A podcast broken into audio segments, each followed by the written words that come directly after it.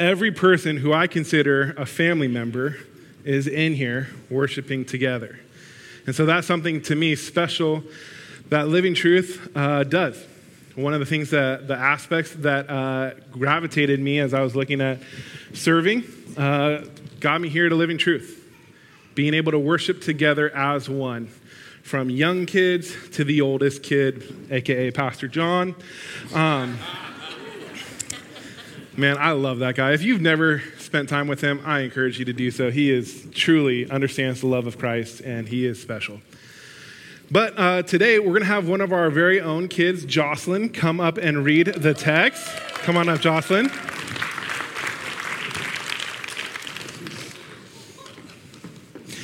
This is very different size. Uh, here you go, Jocelyn.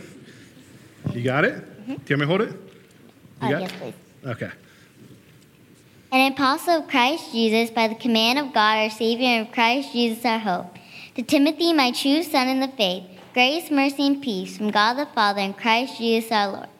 As I urged you when I went into Macedonia, stay there in Ephesus so that you may command certain people not to teach false doctrines any longer, to devote themselves to myths and endless genealogies.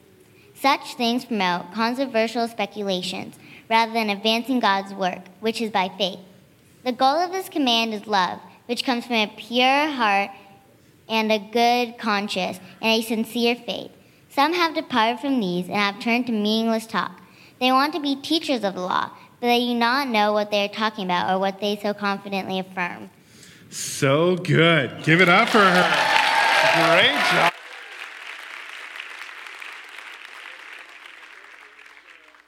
Thank you for uh, reading today. You could take a seat. Guys, how awesome was that? So good.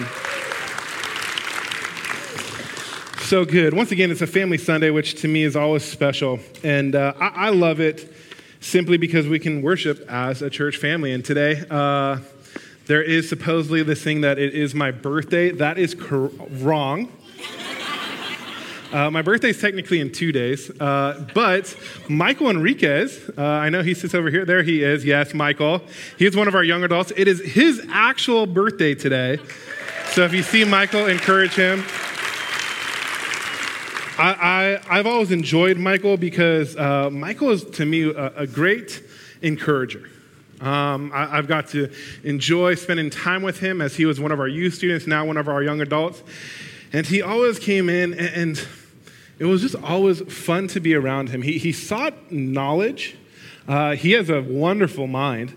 Um, but to me, it was always, I, I could ask him a question, and you know when you ask someone a question, a true question, and they like actually ponder before just coming up with a, an answer?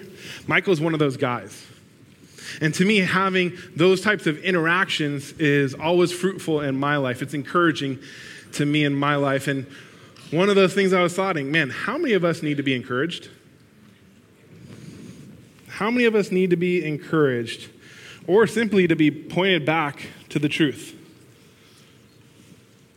We could take a straw poll. Man, how many say that life is difficult? I see people with two hands up in the air. I wasn't expecting any hands, but I got two hands. You know, it's funny how, how Paul writes to Timothy, and, and he actually says, Man, you've been chosen for this ministry. If we go a little bit past the text for today, in verses 18 and 19, Paul writes to Timothy, Timothy saying, This charge I entrust to you, Timothy, my child in accordance of the prophecies previously made about you, that by them you may wage a good warfare, holding faith in a good consciousness. What, what I love is how Paul wants to, and he writes to Timothy to encourage him. And, and Paul knows that Timothy knows that the end goal, that the, the goal of all that we do is to love. As we've experienced the love of Christ, if we, we know the love of Christ, if we know that He is holy, we know that we are not, and we are in desperate need of Jesus. And as we've experienced that love, a love that is unlike anything else, we want other people to experience it. We want other people to have it. We want other people to know it, to embrace it, and to see them have the greatest joy that anyone can have in this life. And so Paul understood that Timothy understood the goal, that he was what Paul calls Timothy a faithful child of the Lord, and that he had a genuine concern for God's people. Even though at times Timothy had a close relationship with Paul, he had a calling on his life, and he had spiritual gifts that were given to him, Timothy was easily discouraged. I love the fact that the Bible points to that there are people in the Bible that we read about that did awesome things for the glory of God, and they had faults, and they were discouraged.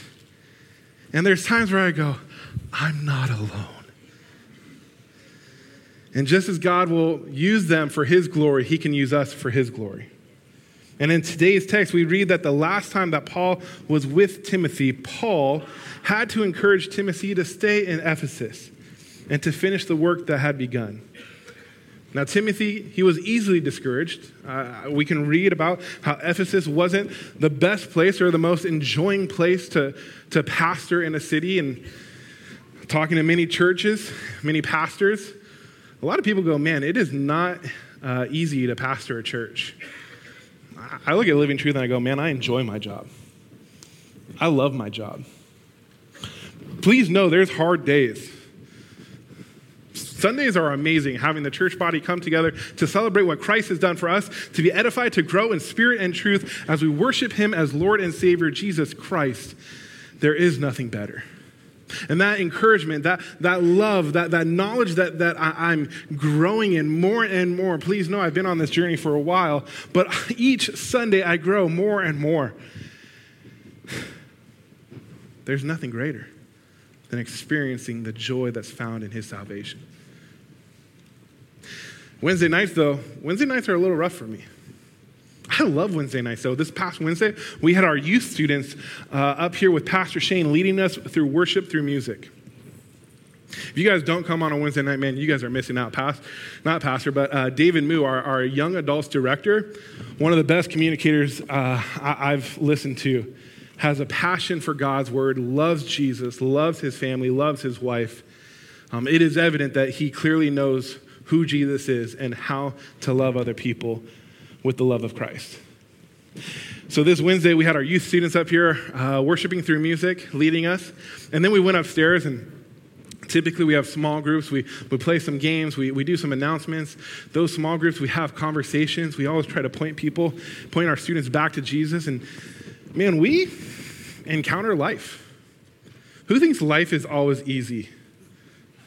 I love uh, our, our, missionary, um, Ben, as he said, Man, I, I, I accepted Jesus as Lord and Savior, started following after him, and I thought life was going to be easy.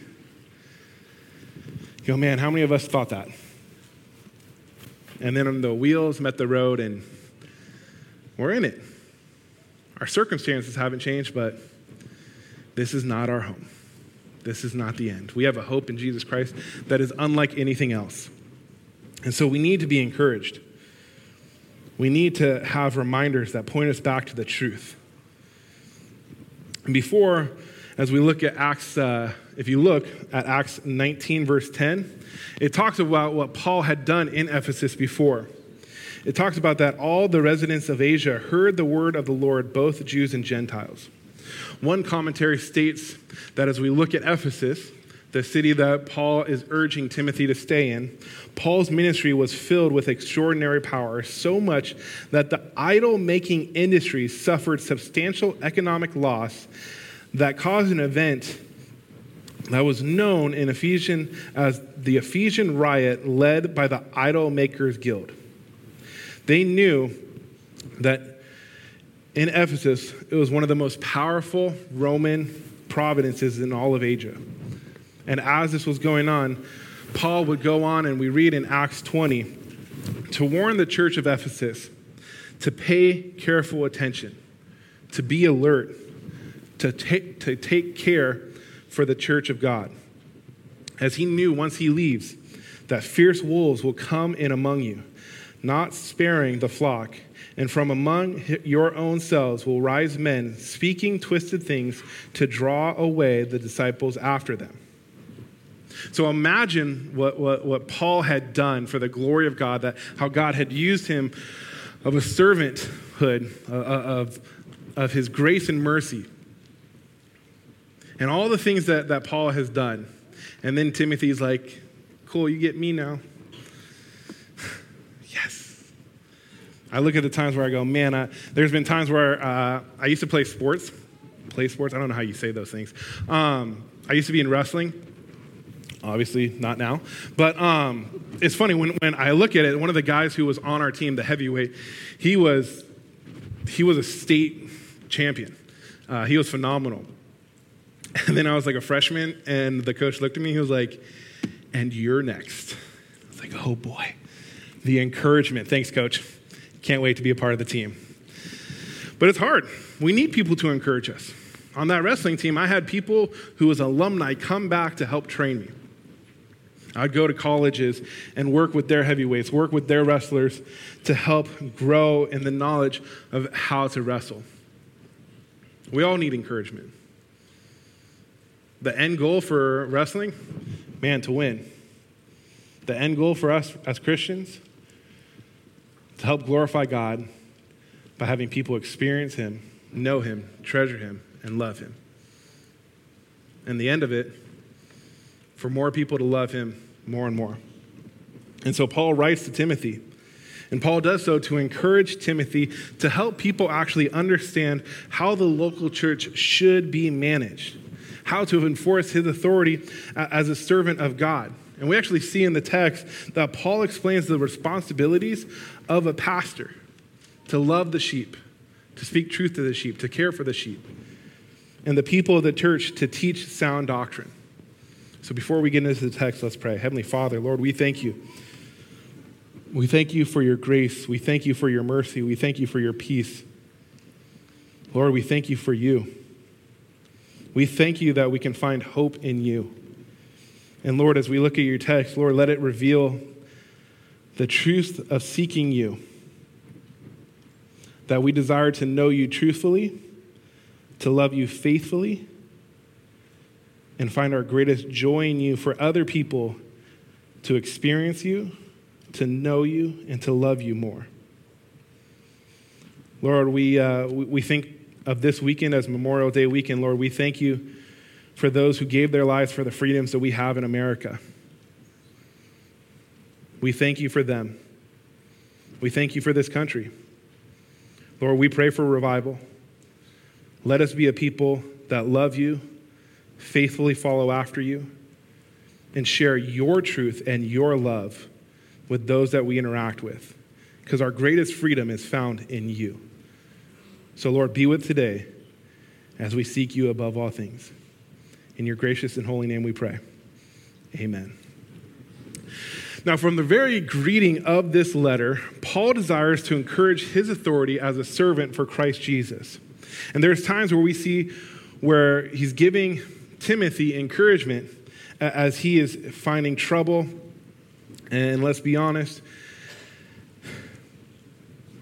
that they were looking and going, man, is, is, this our pastor? And Paul was, or Timothy was placed there by Paul, ultimately by God, and was given authority by God. Paul was considered an apostle, meaning one that was sent by God for a special commission. And that apostleship came at the commandment from Jesus Christ himself. It's a royal commissioning. And if we're true Christians, if we're true followers of Jesus Christ, Jesus Christ is not only our Lord, but he is also our Savior, which is a title that is actually used 10 times in the pastoral epistles. Paul, like us, we should see ourselves as ambassadors of Jesus Christ, one who is our Lord that has sent us out to represent him in a foreign land. And remember, that we are not of this world, but we are his representatives here. In verse 1, I love how Paul makes the reference of saying this Paul, an apostle of, Jesus, of Christ Jesus, by command of God, our Savior, and of Christ Jesus, our hope. You know, David mentions that God is our salvation in the Psalms, and so does Moses in Deuteronomy. Mary in the Magnificat says, My soul magnifies the Lord, and my spirit rejoices in God, my Savior. So, to encourage Timothy, Paul writes that Christ is our hope. Never forget that. Never leave that. Have that foreprinted on the, the, the mind of your, your mind and your heart of your heart, knowing that Jesus is coming for us. Let's be honest, this world is crazy. We don't even need to look at the news anymore. We hear about it from everyday conversations. We need hope. We, as believers, have hope. Let us live in that hope and joyfully follow after Jesus, even in the most difficult of times. We need people to remind us of that hope. Timothy had a Paul. Paul had a unique relationship with Timothy. It's thought that as Paul was going on his first missionary journey, that he may have stayed at Timothy's house and knew Timothy's mother and grandmother. He knew what they were teaching Timothy, he knew that it was the word. And Timothy had some type of fascination and, and uh, looking up to Paul. And we knew that he was the companion of Paul, visiting other churches, bringing letters to him. And Paul said that no one was like minded as he was as Timothy. So we see Paul write to Timothy and address Timothy as his son in the faith. And I go, man, we need more people like that in the church. We need older people in the church to reach out and love on and share the truth of Jesus Christ to the younger members of this church. You know, it's, it's one of these ways that as you go on into verse 2, it says, To Timothy, my true child in the faith, grace, mercy, and peace from God the Father and Christ Jesus our Lord. Paul goes on to write that and often shares uh, things that he's going to start off in the letter and expand upon later on in the letter. But because of grace, mercy, and peace from God the Father and Christ Jesus our Lord, we have a hope unlike anything else. The reason why I keep bringing up that we need older members of the church ones who know Jesus, experience Jesus, and love Jesus, to impact the younger members of the church body to know and experience and love Jesus, is because what the kids are facing today. I, I, I hear so many times, man, I'm praying for the youth. I love that. Please keep praying for our youth. Please not just be praying for our youth, but all youth. Those who know Jesus, who have experienced his love, who are living in faithful obedience to him and those who have yet to believe. My desire is that whenever a student comes in, man, they get to know who Jesus is. They don't get to know who Matthew is, or, or Wendy, or Angie, or Willie, or Eli, or Patrick, whoever it may be. They get to know who Jesus is. Because our kids, they need truth. We live in an age where social media is king. Everything is posted there. You have an uh, opinion? Put it on there. You want to know something that may be truthful? Put it on there. Seek it out. I love social media because I could get to connect with friends that are all around the world. But at the same time, I hate social media because of the lies and misinformation that is shared. Barna Polls, if you've ever looked into Barna Polls, they did a poll of teens today a global study of teens. This, uh, this poll came out two weeks ago. It's a sneak peek. They worked with other uh, ministries as, long as, as well as Alpha, Biblica, and World Vision. In a poll of teens around the world, most teens have a positive perspective of Jesus. Most believe Jesus embodies qualities they aspire to have. 47% believe that Jesus was crucified. Just over a third, 33% of teens believe that Jesus rose from the dead. One of the things we actually did because of our students wanting to seek truth was we started a Friday night. The last Friday of every night, we go to Angie and Woodley Plaza's house, two of our leaders here at Breakthrough Youth at Living Truth and uh, we have a night of conversation. About three hours, we usually have some time of, of fellowship, eating a meal, and then we have a guest speaker come in and, and we talk about a topic. And we've talked everything from Man, uh, guardian angels, do they exist? To uh, the last one we did was Scientology. We've talked about cults, we've talked about numerous things all throughout Scripture. We've done it for about three years now. It was because our kids wanted to know truth, to seek out truth, to study truth. They actually do homework. Get this, they do homework and study and come with pages of information for this night. Some of them are questions, some of them are answers that they had questions to that they want to share with. And we bring a special guest in on these nights, and we just have them have a place to have a conversation. And as I was there, it kind of blew my mind. Uh, we had Chris Olson, uh, one of the worship team members, come and, and share his knowledge of Scientology and some cults that he looked into. And he goes, Man, I was blown away. Like these kids knew a lot of the information I already knew. And these kids are wanting to seek truth.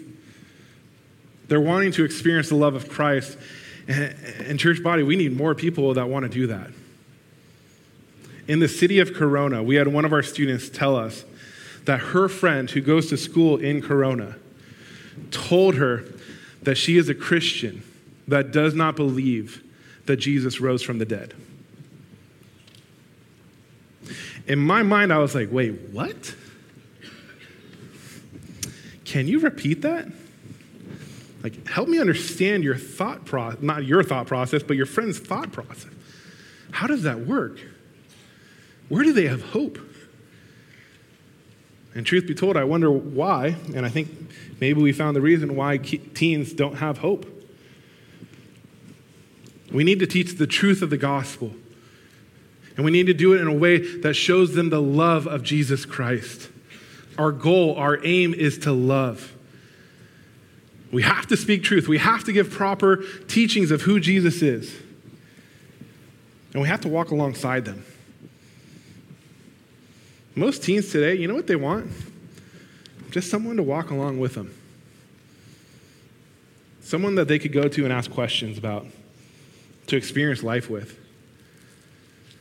You know, youth ministry, we only have about four, maybe five hours of a week with a student.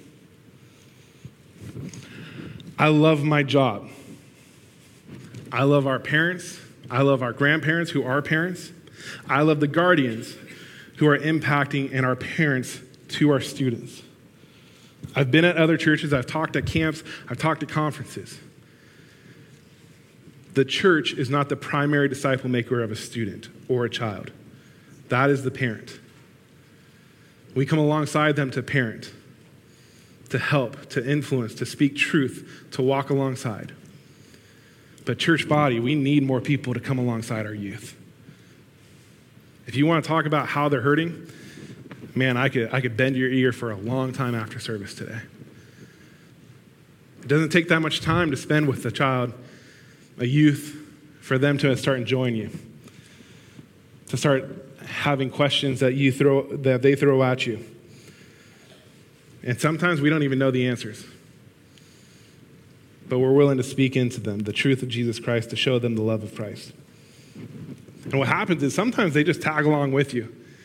And you're like, okay, I need time away. Like, please don't text me right now. But man, they're like, hey, did you see this video? Hey, what about this? Did you know this? Why is the he capitalized in this verse? It's like, man, these are good questions. Let's, let's talk about it. And that's what I love about Timothy. Timothy wanted to spend time with Paul. Timothy wanted to grow in the hope that he found in Jesus Christ. And he desired to spend time with Paul.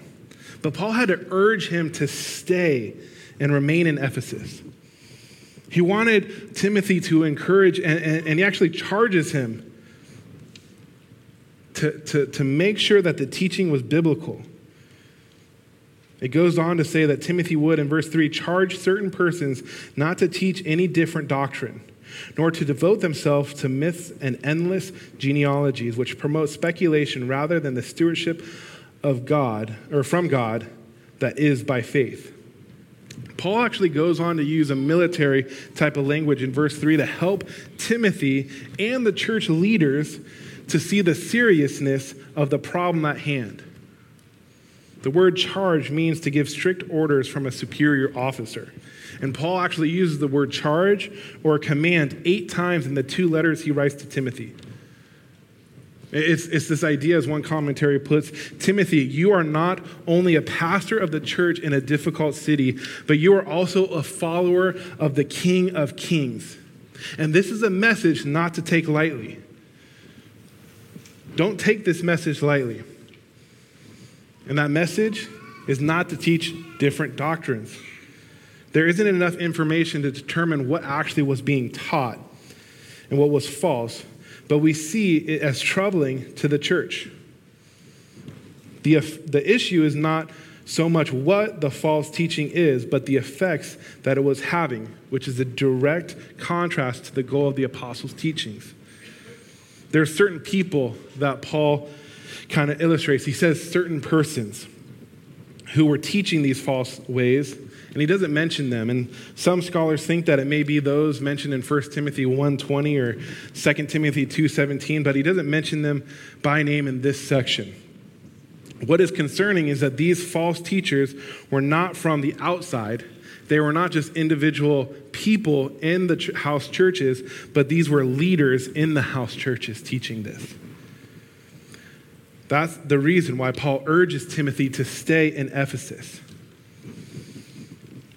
proper teaching, the truth of the gospel needs to be taught. Paul actually mentions doctrine or teaching seven times in 1 Timothy. And the followers of Christ in the early church were taught the word of God and the meanings of basic do- doctrine.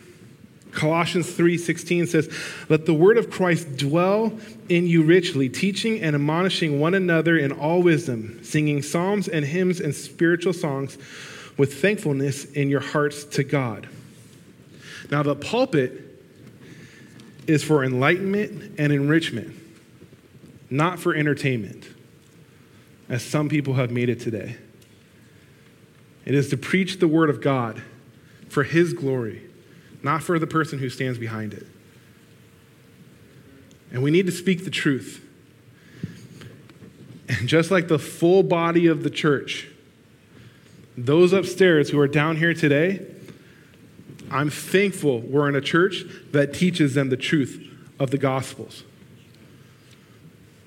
That unashamedly teach the truth of the Gospels. And I'm thankful for each leader. If you're, if you're a, a, teacher in kids' ministry or in youth ministry, I'm thankful that you teach the love of Christ that you preach the message of, of, of the gospel of Jesus Christ and you do it in a loving way. And as God has committed the truth of the word to Paul in 1 Timothy 1:11, and then Paul had committed to Timothy in 1 Timothy 6:20, it is that Timothy's responsibility. This is why he urges it. This is why he charges. It's the responsibility in 2 Timothy 1:14 by the Holy Spirit, along as 2 Timothy 2 2 says, to faithful men who will be able to teach others also. But it causes me to think who are we passing along the truth of the word to? Are we teaching the gospel to our own kids? To those we have influences. I know there's a lot of Bible studies that meet throughout the week. Are we sharing that hope? Are we sharing that with our neighbors? The hope that we have in Christ. You know, even studying this week, man, I have a, a five month old son. And I deal with a lot of things that the youth are involved with today. Man, I know I'm in for a battle. But me and my wife, and I'm thankful that we have a niece with Pastor Shane and Natalie that are wanting to raise up our children in the ways of the Lord, teaching them the gospel, sharing his love with them. Because guess what? Kids and students alike are hearing a lot of voices today. Schools, even families, friends, and we could always throw in social media. Not all of those and maybe sometimes none of those, are teaching the truth, are sharing the love of Christ? Are we going to be people, a church body that speaks truth for them to understand the love of Christ, for them to experience it, to know it, to treasure it, and to share it with others? Because even, even in the text, we go into verse 4, it says, nor to devote themselves, this is talking about those teachers, themselves to myths and endless genealogies which promote speculation rather, rather than the stewardship from God that is by faith. Paul goes on to discuss these false teachings, these myths and endless genealogies. And these teachers, instead of teaching the apostles' teachings, devoted themselves to these myths and endless genealogies. And we know that the Old Testament is filled with genealogies, and they would uh, make perfect substance for, for myths. And they would make these symbolic metaphors from stories about people in these genealogies. And sometimes these myths would actually have uh, be an excuse for immoral behavior of what the teachers were saying. These teachers were not teaching salvation by obedience to the law. There is no mention that in the pastoral letters. It was that they were set out to go against, it wasn't, sorry, it was not that they were set out to go against God's word. But what they were doing was they were wanting to go deeper into the text. They were going beyond the simple and the true interpretations, and they were wanting to teach by giving people and events symbolic meanings. They desired to make simple stories have this uncovering of fantastic truths that were bigger than what was intended. One commentary uses the example what you young believers believe is good. It's a good beginning point. But there is more that those of who have paid the cost of meditation and study of the text that can show you. Like Adam and Eve. Adam stands for spirit, Eve represents the flesh. One is good and one is bad. Paul actually skips on in verse 6 and 7 to share the style and the reasons of the false teachers within the house churches. He goes on to say, certain, certain persons, by swerving from these, have wandered away from the vain discussion, desiring to be teachers of the law without understanding either what they are saying or the things about which they make confident assertions. Now, rabbis in this time were called teachers of the law, and these elders of these house churches in Ephesus aspired to be Christian versions of these rabbis. They desired to be authoritative interpreters of a, the deep things of the Old Testament. And these false teachers were raising questions but never answering them. Paul warns against questions that only create confusion and disputes. Now, we all know people that love to ask questions. I love to ask questions. I enjoy asking questions. My wife doesn't like to go into certain places with me because I ask so many questions. She says that I go in social butterfly mode and she kind of just lets me do my thing. Um, I love going to coffee shops, it's one of my favorite places uh, to go. And typically, if I see someone have like an open book, I'm like, oh, what are you reading? Huh. So, what is the author trying to, to, to point you to? And I always like enjoying these types of conversations.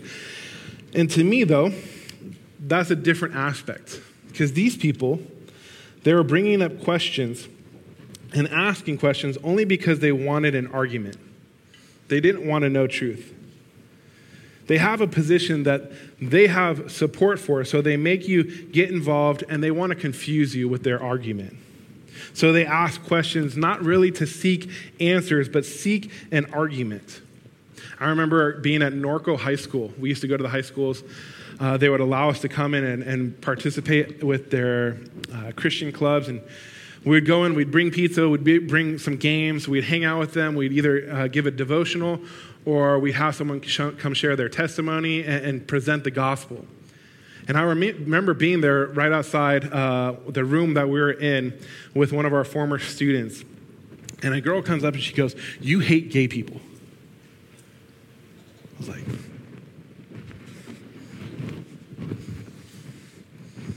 Me? She goes, You hate gay people. you, don't even know me. She's like, You're a Christian. You hate gay people. I go, oh, Listen, like, my cousin's gay. Love him to death. I don't agree with his lifestyle. He knows that. He knows I love him. He knows if he calls me, I'm going to be here for him. I don't agree with how he's living his life, though, but, but who said I don't love? I want to love people. I want other people to experience love. And she just said, You hate gay people, and walked away. And the student's sitting there like he's just like, uh, What do we do? I was like, Listen, she's not here to have a conversation. She wanted to make her point. And I think at times he, he goes, Well, why didn't we say scripture? Why didn't we just throw scripture at her? I was like,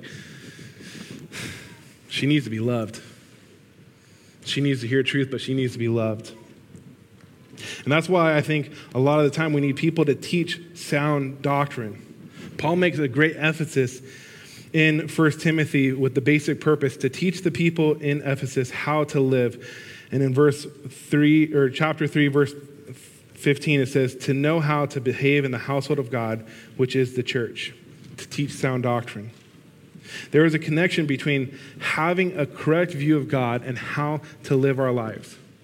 And having a right understanding of God is at the heart of living for God. We can ask the question Do you love God? Most of us are going to, I hope and pray, all of us say yes. If we learn more about Him, are we going to love Him less? Absolutely not. We're going to cause, we're going to be loving Him more.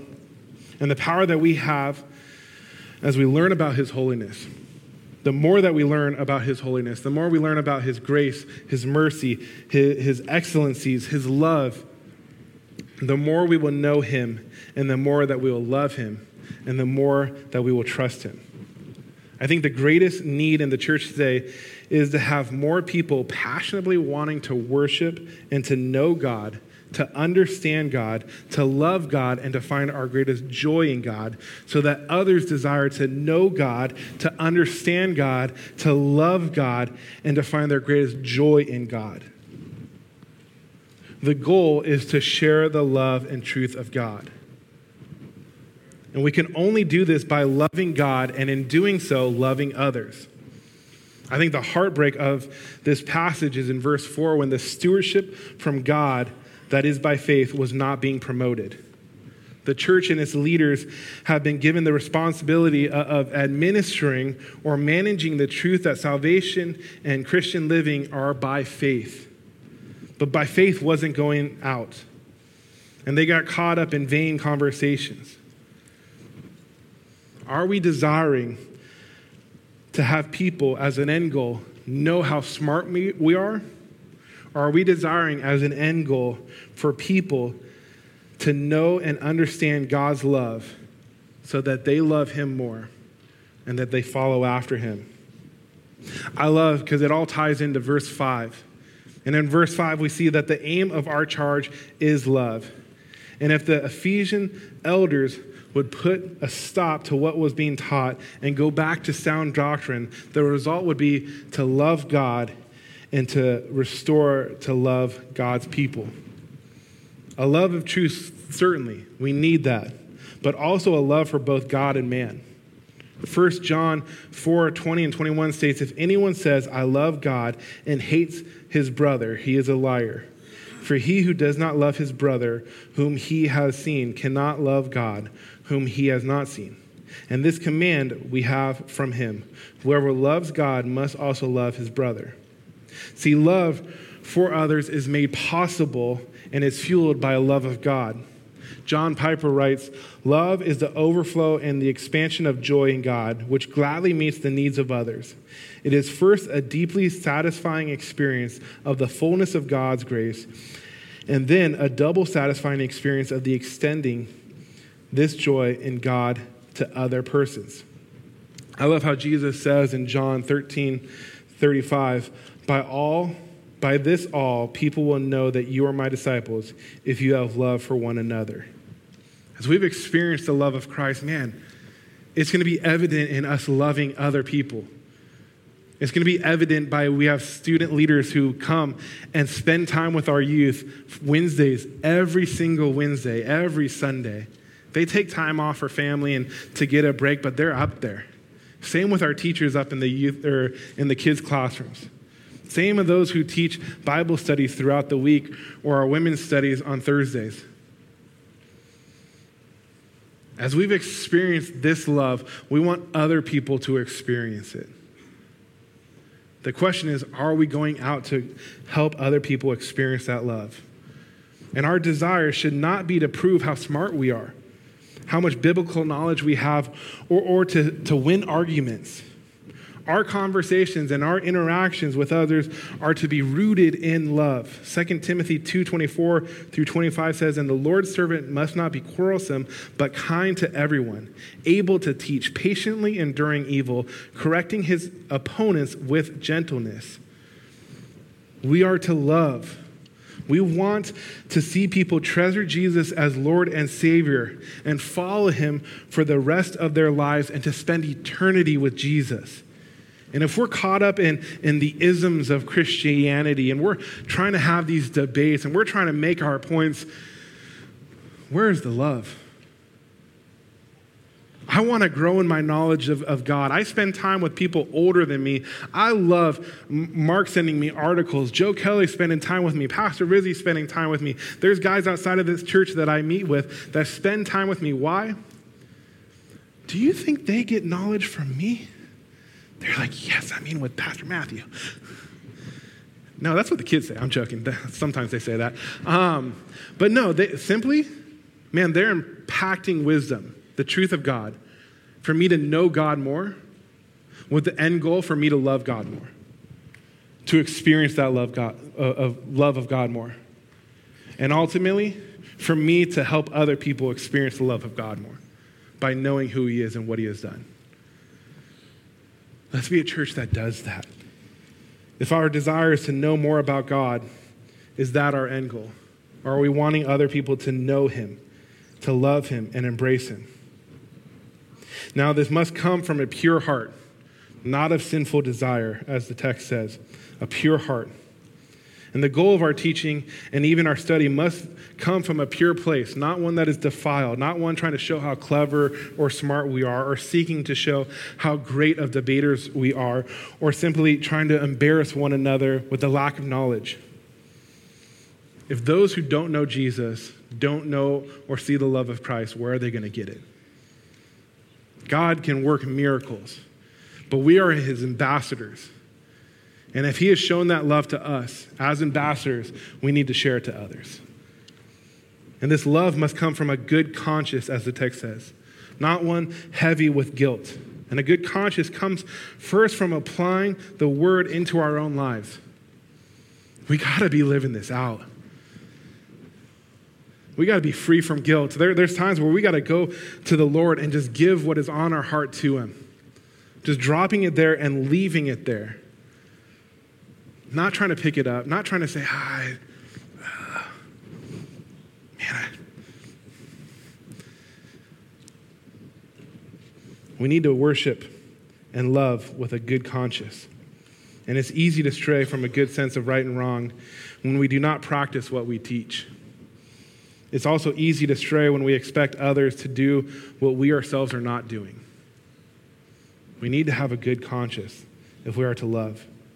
Lastly, this love must come from a sincere faith, one that is not making belief or making up belief in hypocrisy, but one, one where we really believe in what we are teaching and what we speak about an honest, genuine faith.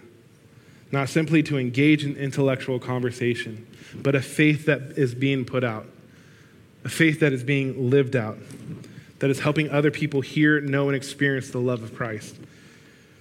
And sadly, the way that some people live their lives has no relationship to the, to the faith that they speak of with their lips. But let's have a purpose with an aim and a goal of love, a purpose to build one another up. Let's have a purpose to encourage one another to love.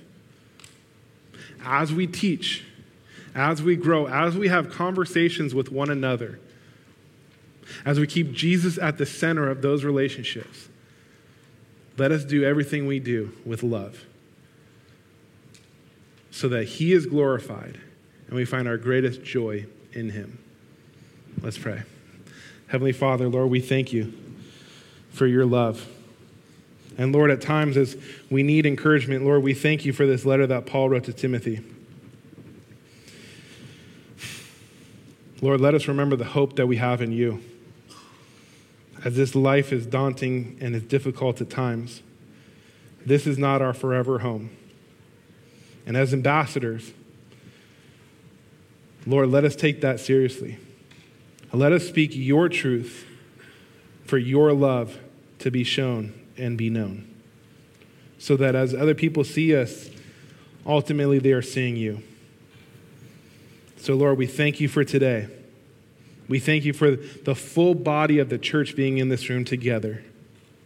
Let us be one that speaks boldly your truths to share your love to all generations of your church, walking alongside them and having them see the joy of your salvation. We are grateful that we get to be part of the process, Lord. We say these things in your mighty and holy name. Thank you, Lord. Amen.